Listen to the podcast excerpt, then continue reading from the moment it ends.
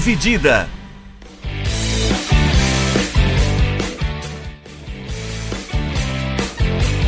Olá, amigos do podcast Dividida, sejam bem-vindos a mais um episódio do nosso podcast. Dividindo a tela aqui comigo, Vinícius Bringel. Vai daí, Bringel, como é que tá?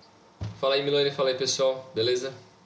Eu sou o Guilherme Milani e a gente vai trazer aqui agora na próxima hora um pouquinho de Libertadores para vocês, né? A gente grava isso depois, né? Hoje é sexta-feira, 20 de agosto de 2021. A gente tá acabou de terminar, né, a fase de quartas de final da Copa Libertadores de 2021. A gente tem três brasileiros chegando na semifinal. O quarto brasileiro que poderia chegar era o Fluminense, e o Fluminense não passou pelo Barcelona, mas a gente vai falar já já dos confrontos. A gente vai dar só uma passadinha nos confrontos primeiro e depois vamos entrar um pouquinho mais nesse assunto aí uh, do domínio, né, entre aspas, brasileiro na, na fase final aí da Libertadores. Nos confrontos, uh, começando pelo lado esquerdo da chave, se muito não me engano, a gente teve Flamengo e Olímpia, talvez o confronto com maior disparidade né, entre, entre todos esses das quartas de final. O Flamengo não teve muita dificuldade, fez 4 a 1 no Olímpia lá em Assunção, no Paraguai, fez 5 a 1 no Olímpia no Mané Garrincha em Brasília, totalmente tranquilo, né? Um, mais um dois passeios, né, no time, do time do Renato Gaúcho no, na fase de mata-mata da Libertadores sem susto nenhum. O que levanta só a questão é de como o Internacional conseguiu perder desse Olímpia, né? Para começo de conversa, porque fraquíssimo o time do Olímpia. Um baita de um mistério. E aqui depois o próximo confronto é o confronto do único time brasileiro que não passou para as semifinais, né? Que foi o Fluminense contra o Barcelona de Guayaquil. No primeiro jogo no, no Rio de Janeiro, o Fluminense empatou por 2 a 2 com o time equatoriano. E na volta, que foi o jogo que aconteceu na quinta-feira à noite, ontem, o Barcelona, o Barcelona conseguiu passar do Fluminense pela. Não sei a explicação que dá pra dar disso, porque o time do Fluminense, como a gente sabe, é um time muito limitado, mas a gente esperava de certa forma que o Fluminense passasse também, né? Por conta do nome, alguns jogadores que tinha ali. E o time vem fazendo um bom trabalho também no, durante esse ano, né? Acho que dá para ser considerado um bom ano para o Fluminense, surpreendeu bastante, pelo menos a mim, no início dessa temporada.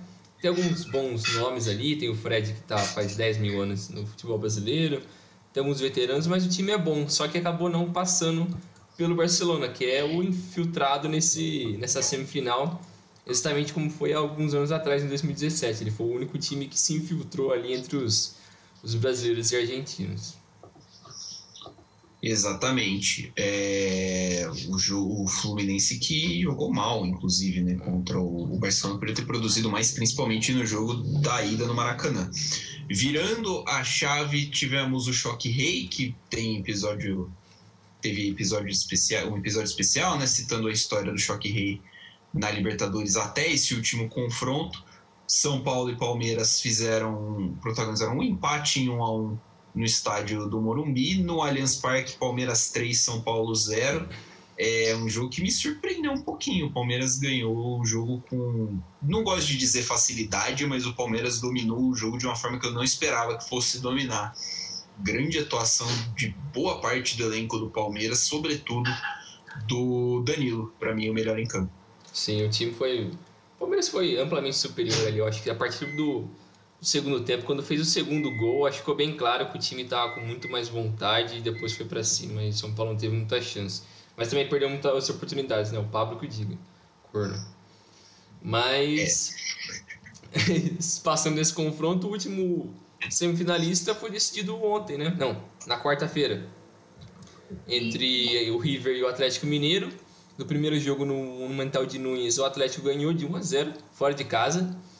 E nesse, na volta, no Mineirão, o time atropelou o River Plate por 3 a 0 mas mais que o placar foi elástico, o Ederson pegou demais. O Everson, desculpa.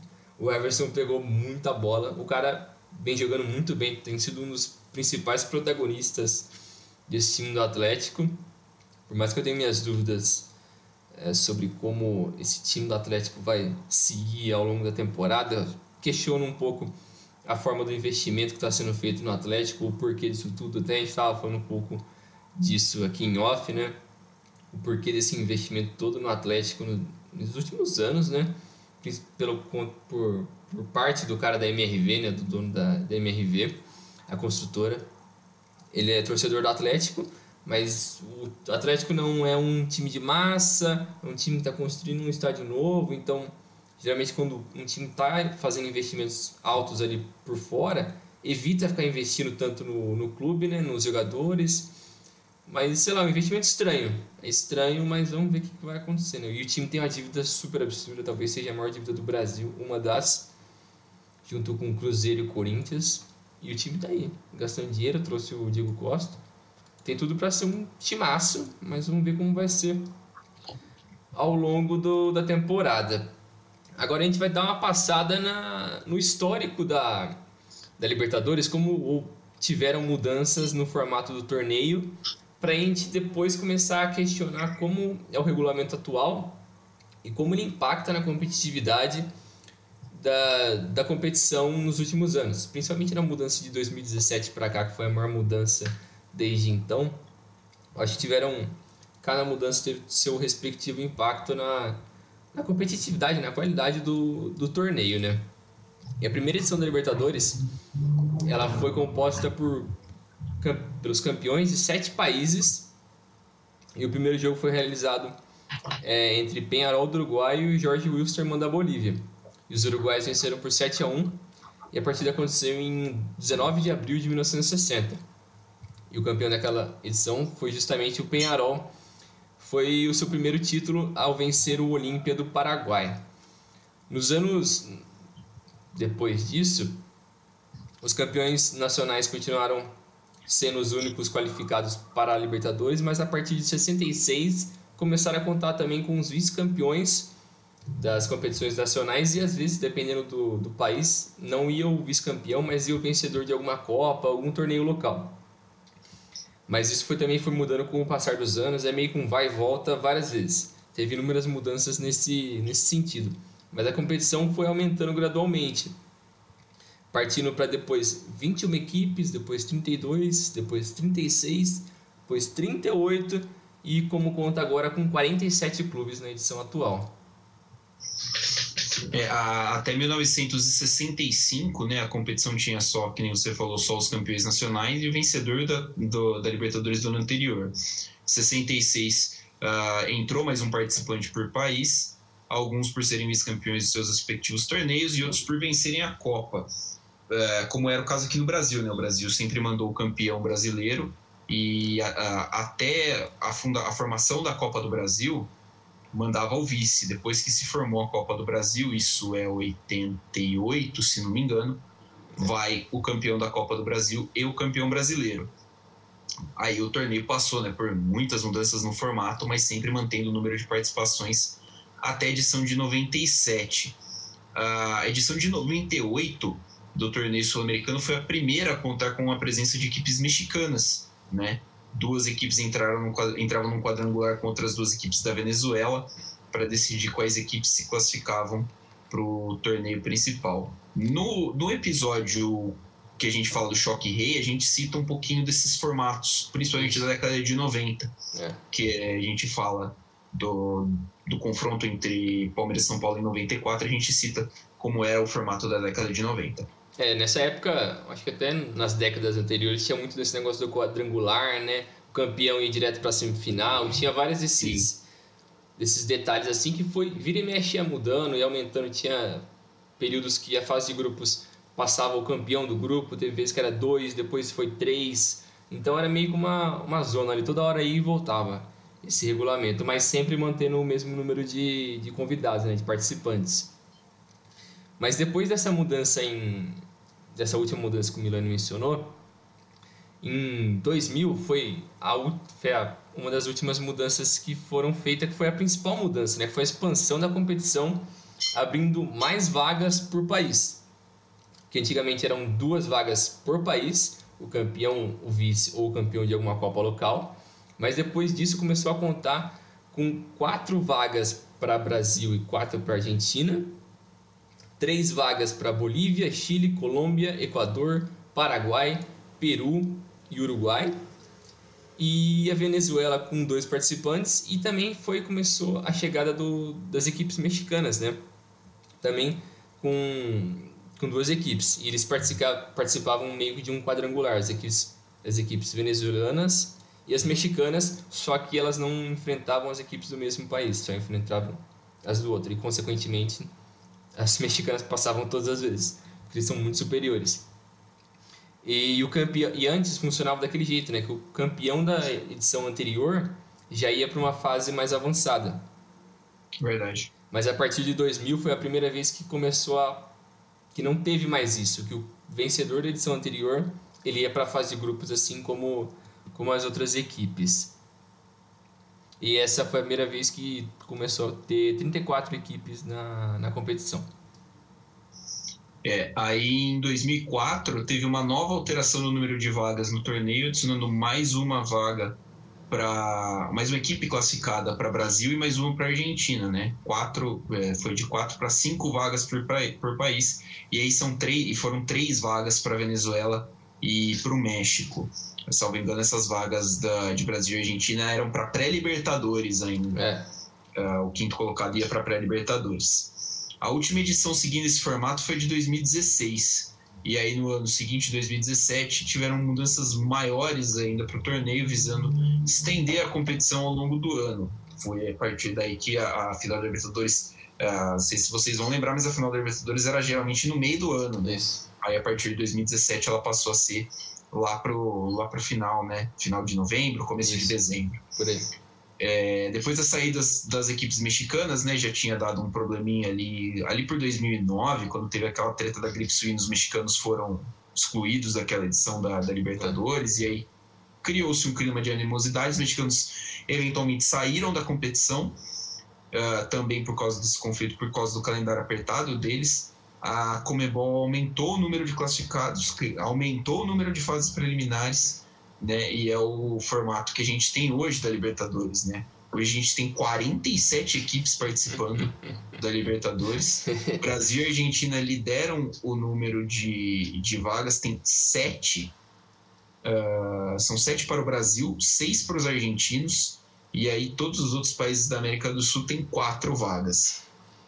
É, pessoalmente, eu acho um absurdo sem tamanho isso.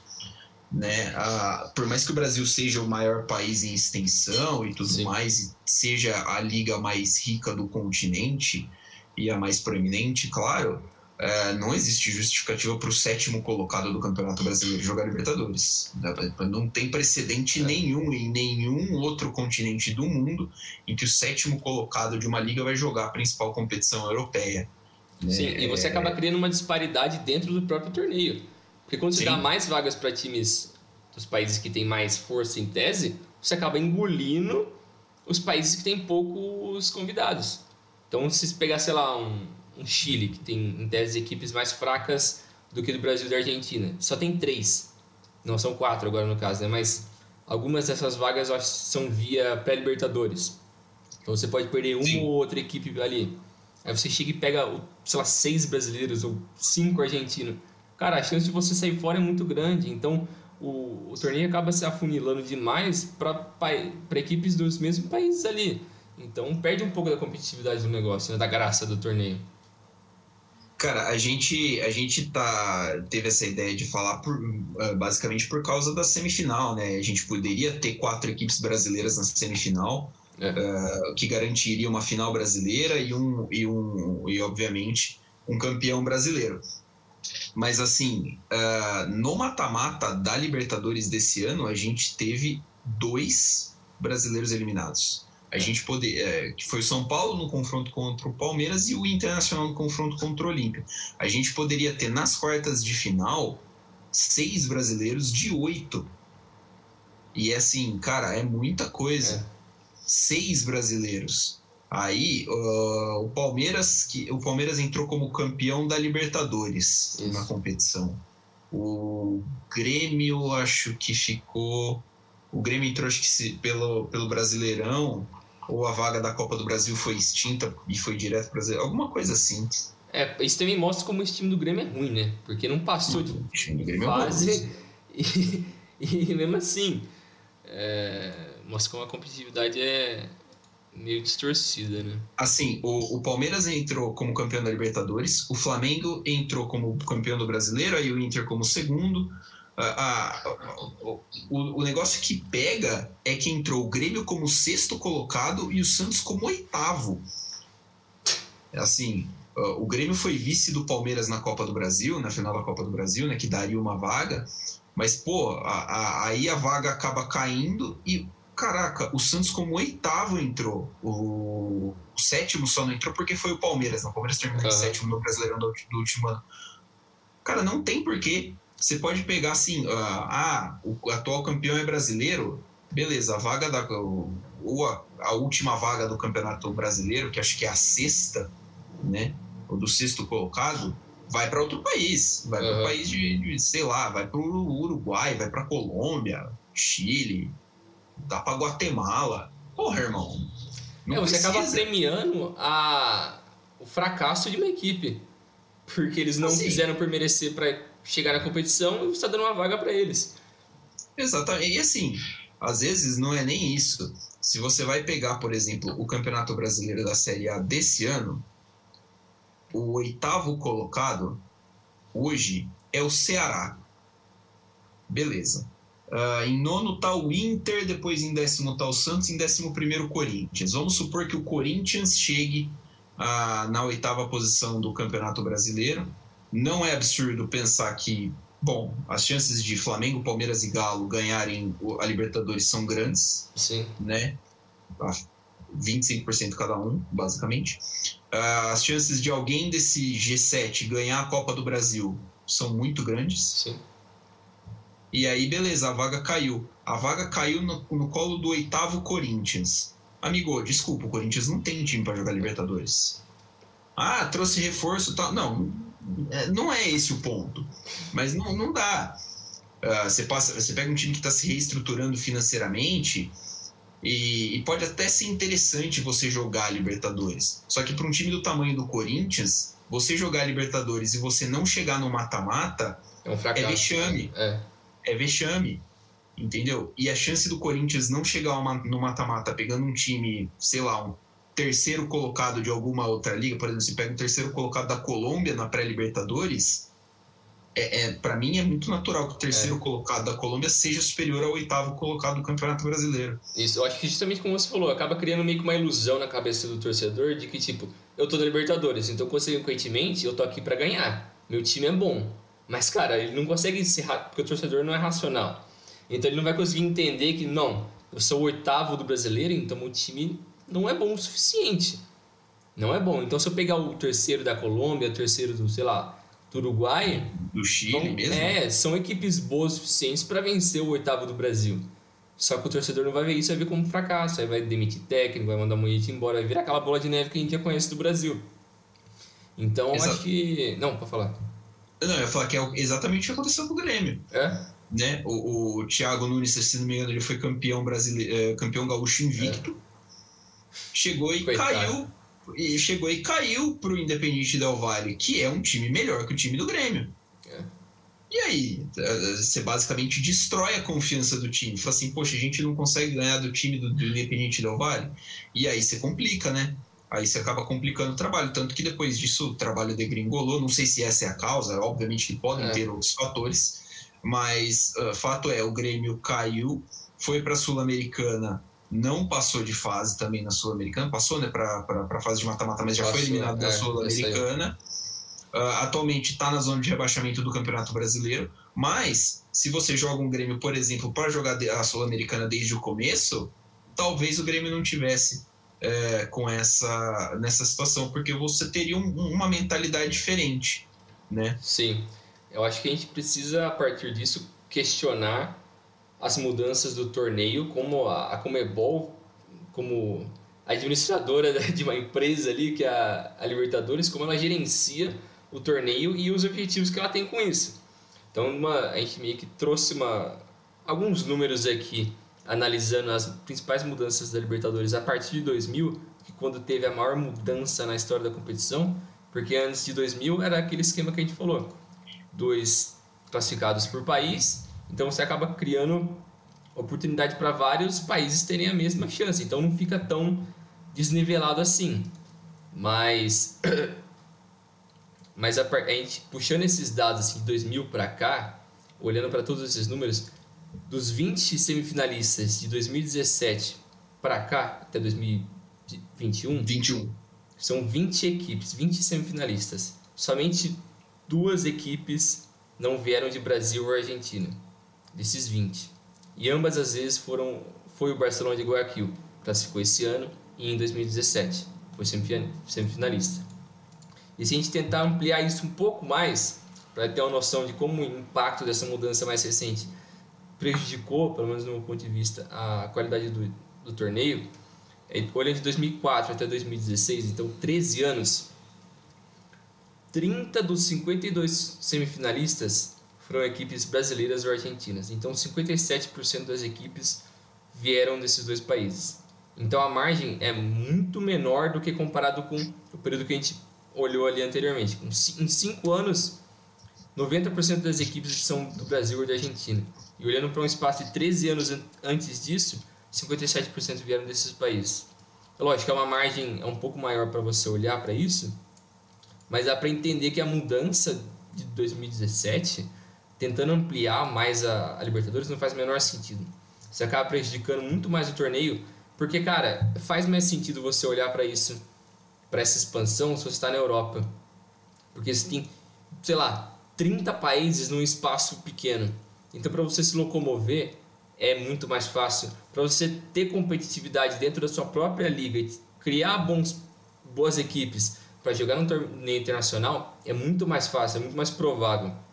Mas pela questão financeira também, que um acaba ajudando o outro. Por mais que vários países, é, entre aspas, emergentes, ali, não tão grandes na Europa, conseguem, conseguiam anteriormente né, criar equipes mais fortes, ainda conseguem ser competitivas a um ano ou outro. O Ajax eu acho que é um bom exemplo disso, que é uma equipe gigante, só que não é de um país tão rico quanto uma Inglaterra, uma, uma França, a Espanha, Alemanha. a Itália, é, a Alemanha, a Itália, a, a Espanha e a Itália estão um pouco abaixo em questão financeira, o poderio financeiro, mas ainda assim são tradicionais dentro do futebol. Mas mesmo assim, o Ajax conseguiu, conseguiu sempre ser muito competitivo ali. E por mais que as mudanças dos últimos anos enrique... dando mais dinheiro para os que já tinham dinheiro, acabou afetando muitas das equipes que já eram consideradas tradicionais, uma vez ou outra o Ajax consegue ser forte ainda. E tem várias equipes de outros países de leste europeu que conseguem às vezes beliscar e tal, tá sempre presente ali.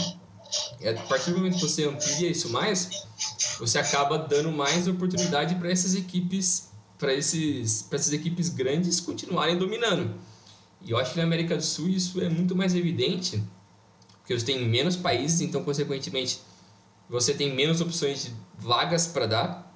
Então você tem sempre os mesmos países, você tem que você quer criar mais oportunidades, você acaba jogando para os mesmos países. Então dá mais vaga para Brasil e Argentina, beleza, são os mais ricos, são os que têm mais títulos, são os que produzem os melhores jogadores, os mais famosos do mundo. Mas isso não quer dizer que você está tornando o torneio, criando, é, formando um torneio mais competitivo e mais interessante para o público. Nem melhor, né? Nem melhor, porque acaba sendo mais do mesmo. Porque você sabe que você, sei lá, você torce pro, pro Grêmio, você vai, você sabe que você vai pegar pelo menos uns dois brasileiros no meio do caminho. Você sabe. E mais uns dois argentinos. É quase certeza no caminho até a final. Você vai pegar isso. E acaba, por mais que tipo os times dos outros países da América do Sul são de um nível inferior, eu fico mais muito mais animado de, putz, eu vou pegar um, um Barcelona aqui agora, vou pegar um Penharol ano que vem, vou pegar não sei quem, sei lá, do Chile. Você tem uma variação, você acaba criando mais rivais diferentes, tendo mais contexto diferente, criando histórias mais bacanas do que sempre pegando os mesmos times. Acaba perdendo graça. E também uma questão econômica, que é algo que pesa bastante na América do Sul, porque, querendo ou não, muitos dos países da América do Sul nos últimos anos, como o Brasil, como a Argentina, passaram por problemas econômicos muito fortes. Acho que um dos poucos que está bem, que conseguiu crescer ao invés de cair, é o Chile, que é um país que tem uma economia estável está sempre crescendo. O Uruguai também, dadas as devidas proporções, os dois conseguem se dar bem comparado com o Brasil e a Argentina. E mas é um negócio que a Comebol parece não enxergar dessa forma, né? A Comebol parece que ela quer dar cada vez mais poder para o Brasil e a Argentina, que talvez, muito provavelmente, eles têm mais poder nos bastidores também, né? É, é curioso, né, que o, tanto o Chile quanto o Uruguai tenham economias mais estáveis, mas não, não, não transmite, né, pro, pro futebol, pros é. times, né? O Chile tem, o Chile tem passou por um processo recentemente da de transformar os, os times que eram times associações, né, em SAD, em times Sim. empresas. E isso, com o perdão do meu francês, fudeu de azul, vermelho e branco a maioria dos times. O Colo-Colo, ano passado, lutou para não cair para a segunda divisão é. do chileno. O Colo-Colo é o time mais tradicional do Chile. Então, assim, é, tem, tem esse, um pouco desse contexto. Mas você estava falando do, do contexto econômico, e, e é claro que a pandemia pegou pesado com todos os times e tal.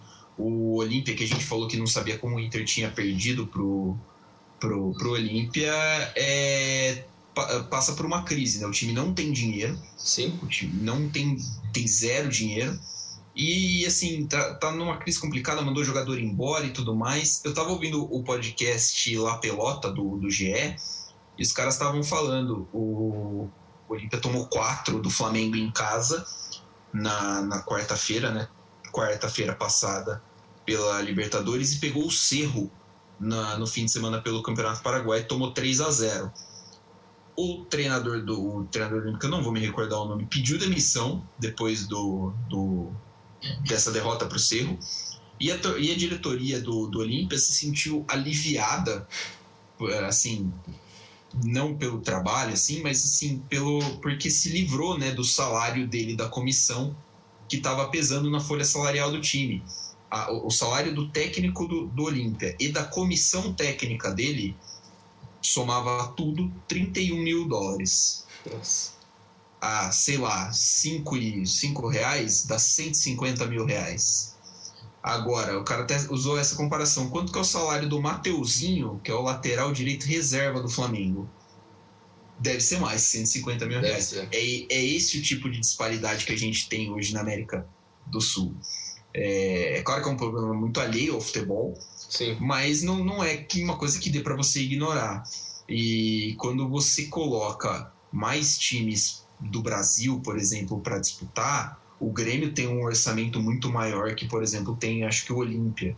Tem uh, é. o Santos, por mais que tenha problemas financeiros, tem um orçamento maior do que o, sei lá, o Caracas. É, você acaba trazendo isso pro, pro, pro bolo. Uh, Palmeiras, Galo e Flamengo são times muito ricos. Né? Palmeiras e Flamengo se estruturaram e tem hoje uh, uma condição financeira melhor graças a patrocínio, né? O Flamengo, claro, recebe as cotas lá de TV, é. tem um patrocínio gordo, o Palmeiras tem um patrocínio bom também da Crefisa, que paga, ah, se não me engano, paga um pouquinho acima da média, e tem também as cotas e tudo mais. O Galo também tem tudo isso. Uh, então são times que têm investimento de, vamos chamar de. Não, não, não dá para chamar de terceiro, né? Mas tem um investimento forte acima do padrão que a gente tem aqui no Brasil. Então são times que a gente sabe que vai chegar lá na frente. Né? Vai, é, vai ser muito difícil você ser campeão de uma Libertadores sem passar por um desses três. Sim. Ah, não sei como. Bom, mesmo sendo um desses três, é. né? Tipo, você vai, é, vai ser quase inevitável você enfrentar um desses três. Então, é, é, acho que vai, vai, se, vai se desenhando esse futuro Uh, acho que a Comebol não vai diminuir o número de vagas, que para mim seria o ideal. É, eu também porque, porque gera muito dinheiro. Né? No fim das contas, é, é isso que importa para eles. É, vai, gera dinheiro. Porque vende. Você vai falar que não vende o Hulk jogando no Libertadores? Porra, vende pra caramba. Né? O, o, o Gabigol, o time do Palmeiras ali, atual campeão, com que embora não tenha ninguém assim com um nome assim, mas vende. É, acho que eles não vão diminuir o número de vagas do Brasil, não vão diminuir o número de vagas da Argentina. O que eu acho que eles podem fazer no futuro próximo, leia-se, talvez próxima temporada, é forçar de novo que se que não uh, que os times do mesmo país acabem jogando do mesmo lado da chave, É. para que não haja mais ah, uma final de, de, de dois times do mesmo país. É. Acho que isso é uma opção válida também. Você tentar mudar dentro do, do próprio regulamento ali, formas de você tentar evitar que tenha uma- um monopólio de novo. Mas também acho improvável que eles vão tirar as vagas, porque como você disse, tá gerando dinheiro. E as últimas mudanças que a Comebol fez mostra, é evidente como eles estão visando um lucro maior em relação à TV. Só vê como eles mudaram a final. Agora a final é um lugar único, você escolhe antes. É óbvio que está visando Europa e América do Norte. Você quer vender o jogo para esses lugares que geram a renda, porque antes, cara, numa quarta à noite, que europeu que vai ver essa merda? Não vai, pode ser Boca e River na final, pode ser, mano, todo mundo, velho, pode ser 30 negros junto ali, velho, não vai, mano. Não, não tem. Não tem, É. não tem apelo. Mas você tentar você jogar o jogo para um sábado à tarde, que vai ser na Europa, num sábado à noite, vai ter apelo, todo mundo vai ver. Se você conseguir trazer mais equipes que são populares na Europa, no caso, equipes brasileiras ou argentinas, tem um apelo muito maior na Europa. Então, para você vender um jogo da Libertadores com essas equipes, é, é muito melhor do que você colocar, sei lá, um Olímpia e Colo-Colo numa quarta noite, que o Europeu ou América do Norte não vai ver. Se, é, em 2016, a final foi Atlético Nacional e Independiente da Vale, né? É. É, é uma final que os caras teriam uma dificuldade enorme em Sim. vender para Europa, por exemplo. Mas é super bacana. É, é é aquele negócio, né? Quando, é, quando tem o. a- como fala? É, o fairy tale lá. Quando você tem uma O- história bonita, tipo. É de conto de fadas, né? Isso, Tipo, igual o Leicester quando foi campeão da Premier League. Todo mundo torce pelo, pelo time Pelo azarão, né? Isso, pelo azarão. Então é uma história bacana, mas pra você, a nível comercial, os caras estão um pouco se fudendo pra isso. Eles querem os grandes ali, os top dogs. É igual a ideia do Super League, é a mesma coisa. Vamos juntar a galera que dá dinheiro pra gerar mais dinheiro. Exatamente.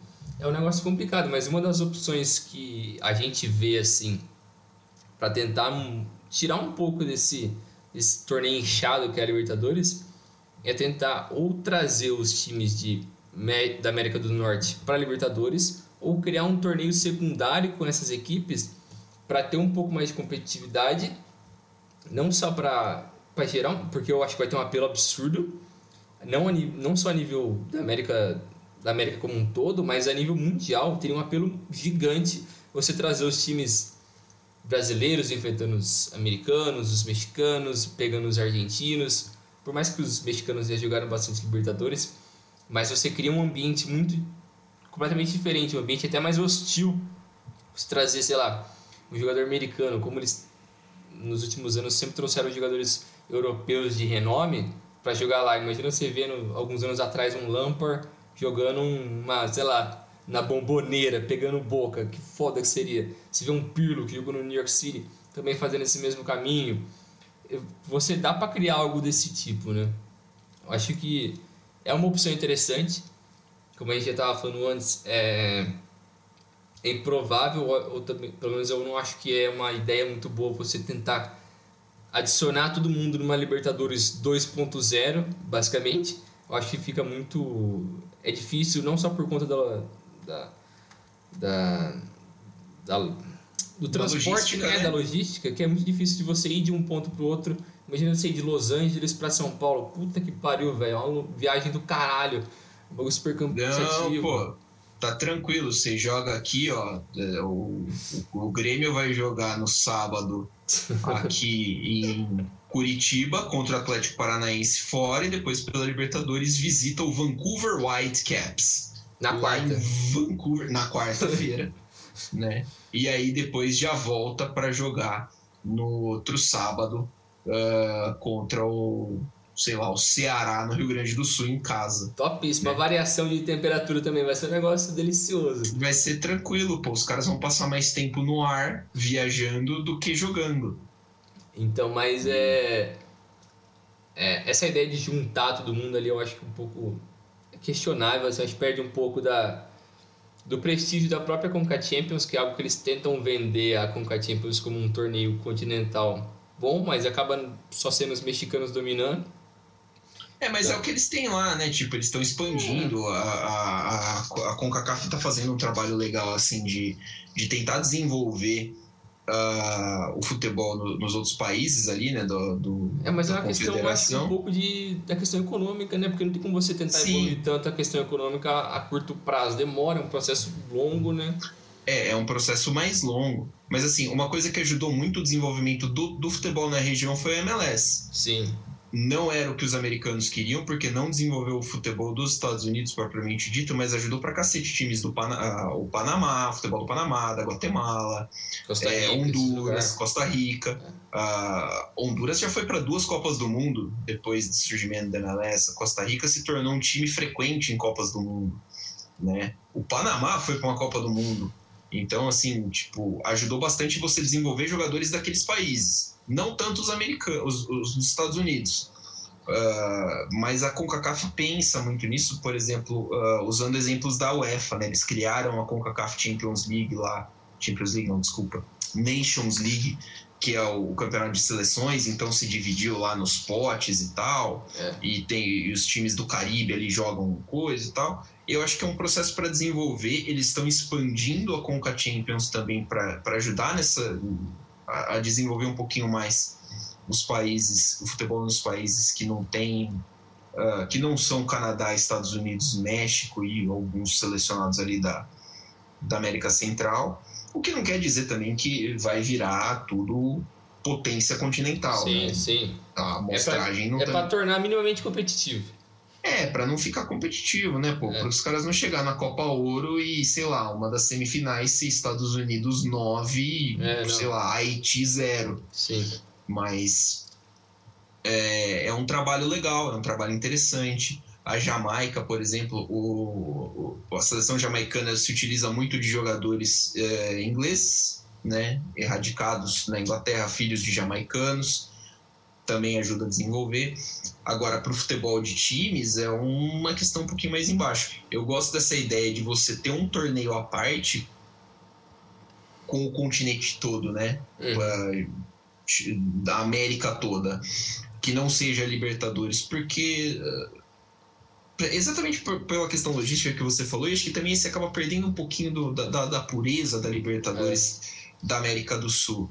Mas aí você juntar, sei lá, um, os caras num, de um fim de ano, por exemplo, chega ali em dezembro, você mantém dezembro livre ali para todo mundo. Os Estados Unidos geralmente já tá, né? México acho que também já tá. É, um mêsinho ali e todo mundo jogando uma competição ali uh, com vários times da América. Pô, é um negócio que eu acho que geraria interesse tanto na América quanto na Europa. Sim e que poderia trazer um retorno interessante. Poderia trazer um retorno é. muito interessante pro, tanto para o futebol sul-americano quanto para o futebol uh, da CONCACAF, né, norte-americano ali da América do Norte Central. É, eu, Mas... isso também, eu também vejo dessa forma, para pensar aqui agora, que isso também ajudaria na, na hora de estimular mais o incentivo de produzir jogadores a nível local, nesses lugares, como você falou, que são emergentes. Sim. Então, se você colocar um São Paulo, sei lá, um Boca, um Olímpia, jogando nesses países mais emergentes, então você, sei lá, vamos pensar, vamos fazer um torneio que vai ser, sei lá, 16 equipes desses todos esses países, só que vai durar um mês e meio, tudo num país só. Então, cara, imagina você ver os caras, entre aspas, grandes aqui da América do Sul, da América do Norte se enfrentando na Costa Rica. Putz, que bacana seria o pessoal da Costa Rica. Para incentivar o esporte, para vender mais a ideia de futebol dá para crescer ali. Seria super bacana nesses lugares assim. Até no próprio Estados Unidos. Você tentar trazer umas equipes grandes, você consegue popularizar mais ainda. Exatamente. O, o Palmeiras fez durante a Copa de 18, fez uma tour ali pelo, por alguns países da América Central, se não me engano, não sei se foram dois. Eu lembro que chegou a jogar no Panamá que foi onde eles descobriram o Newton, Newton Williams, né? Uhum. Ali que é jogador hoje da base do Palmeiras. E ele falou que ver os caras do Palmeiras ali, ver um time brasileiro jogando bola ali, pô, é um negócio que a galera não espera e, e se acaba é, incentivando uh, o futebol a mais naquele, naqueles, naquela, naquela localidade, né, naquele país, naquela região.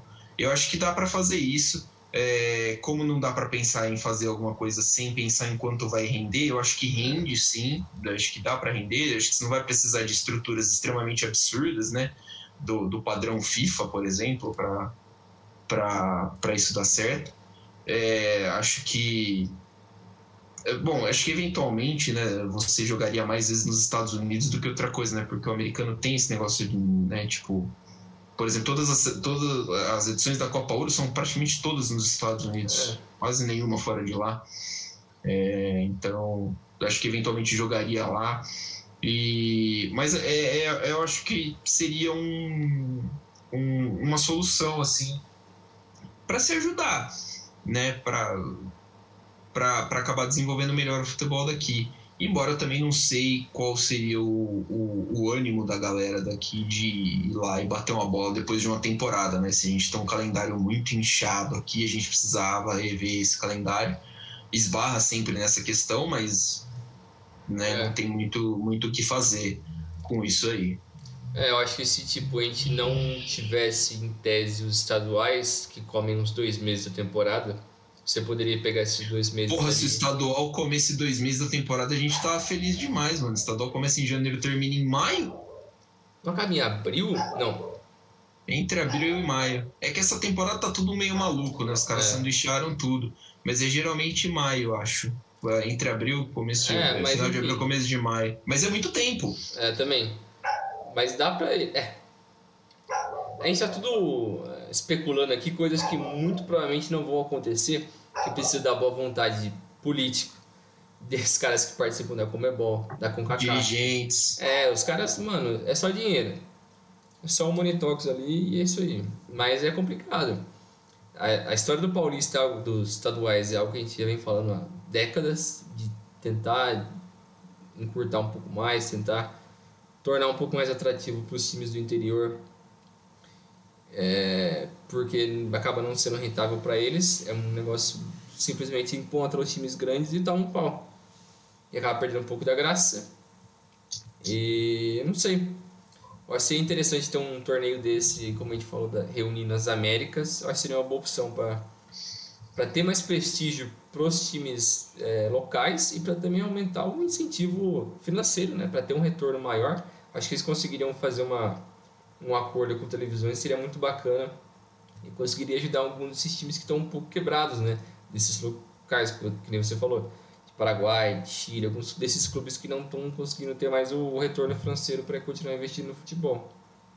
Exato. É, tem outra questão também que a gente precisa levar em consideração é que as, as diretorias de Comebol e CONCACAF são brigadas, né? É. É, tem rixa entre eles, então é, torna um pouquinho mais difícil esse, todo esse, esse Paranauê aí, essa nossa ideia. É, o que é uma pena, acho que dá, acho que a gente poderia trazer sim um pouquinho mais de um holofote um pouquinho mais brilhante para a América como um todo na, né, no futebol, porque assim, é, cara, não dá pra falar que não tem talento é. aqui, né? E enfim, a gente, a gente pelo jeito vai acabar ficando, né? É, por mais algum tempo com esses times anabolizados do, uhum. do Brasileirão aí. Isso não foi uma referência ao Hulk. uh, mas vai ficar, acho que vai ficar com esses times anabolizados aí. Uh, sendo os principais players né, da, da, da Libertadores e contando com, com alguma eventual pipocada quando os públicos voltarem lá na bomboneira, né? Uh, por, nos estádios mais acanhados, acanhados entre aspas, naqueles estádios onde a pressão ferve mesmo, né? No Bomboneira, no Defensores del Chaco, uhum. o campeão del siglo lá do Penharol também é um estádiozinho triste de jogar. Uh, contar com alguma paçocada aí dos times brasileiros para para que esses times tradicionais continuem também figurando na, na, na parte principal da, das competições sul-americanas. É, se tinha falado do Galo, da, da MRV, eu lembrei que eu ouvi um podcast, o Rolando Melão, que é do pessoal da ESPN, eles entrevistaram um assessor de imprensa da Arena, da Arena MRV. É, e uma informação que eu não sabia, mas quem está construindo a Arena MRV não é a MRV. A MRV, a MRV só está patrocinando, ela só tem o naming rights do estádio né? Então o terreno é do Galo.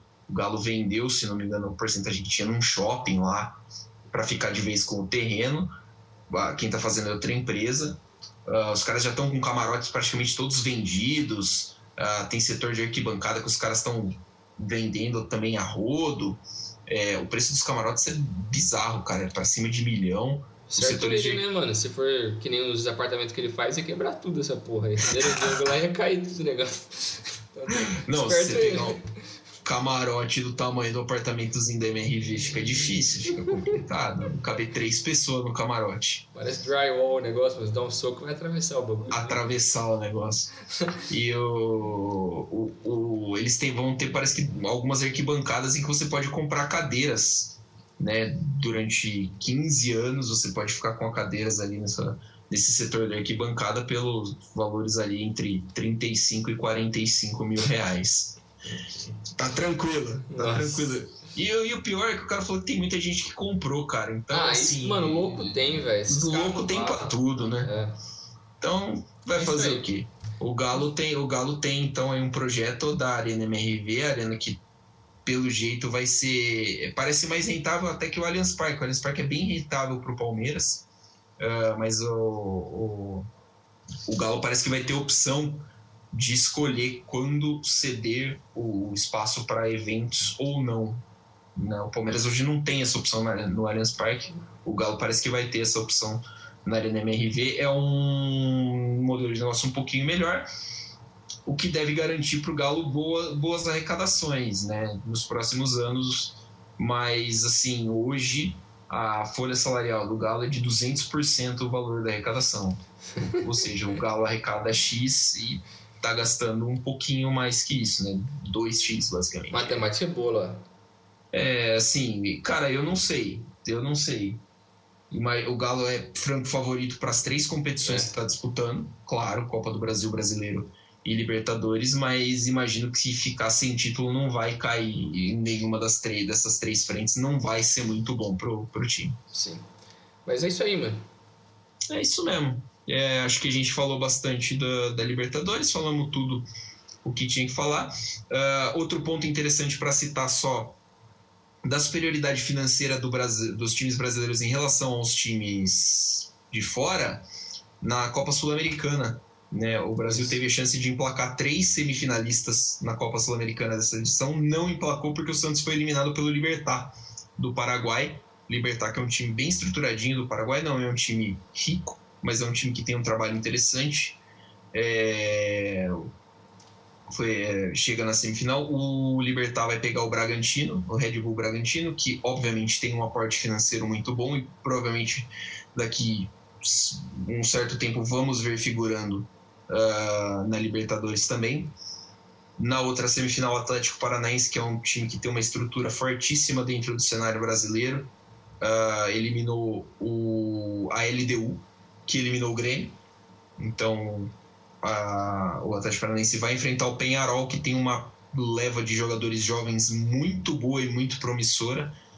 Talvez a maioria já deve ser vendida no final dessa temporada ou se ficarem, talvez a gente veja ainda na Libertadores do ano que vem. Um, dos, um desses jovens jogadores é o Piqueires, que o Palmeiras já trouxe para a lateral esquerda. É, já está no Palmeiras, obviamente, mas faz parte dessa safra uh, de jogadores interessantes que o Penharol formou. É, palpites, Brinjel, para semifinais da Libertadores e da Sul-Americana? Vixe, cara, da Libertadores eu acho que o Atlético. Ah, o Flamengo vai passar, obviamente, né? E eu acho que o Atlético também passa. Da Sul-Americana eu não faço ideia. Não tá botando fé no nosso querido Barcelona. O Barcelona não é tudo isso. Tudo bem que o Messi foi embora, mas. Né, Mesmo uh, com o Messi lá não daria certo. Talvez o Agüero faça um gol no Flamengo. Eu vou. Eu vou apostar num Bragantino e Penharol na final da Sul-Americana. Seria da hora e... se o Bragantino ganhasse. Eu também acho, também acho. Embora também achasse que seria legal o Penharol ganhar, porque afinal é no centenário também, né? É, eu acho que seria uma final muito legal. Uma final muito legal de assistir, que a gente não vai conseguir assistir porque só vai assistir quem tem Comebol TV. Quem tem essa bosta, né? Quem assina gato. Eu não é. O Gatonete. Diga talvez a pirataria. Diga, diga assim, pirataria com responsabilidade. É, ficamos por aqui então. Valeu, Brinjel. Um abraço. Valeu, Milani. Valeu, pessoal. Até a próxima. Valeu, galera. Até a próxima. Não se esqueça de nos seguir nas redes sociais, arroba Dividida Podcast, em Twitter, Facebook, Instagram, Spotify, Deezer, Anchor, Google Podcast.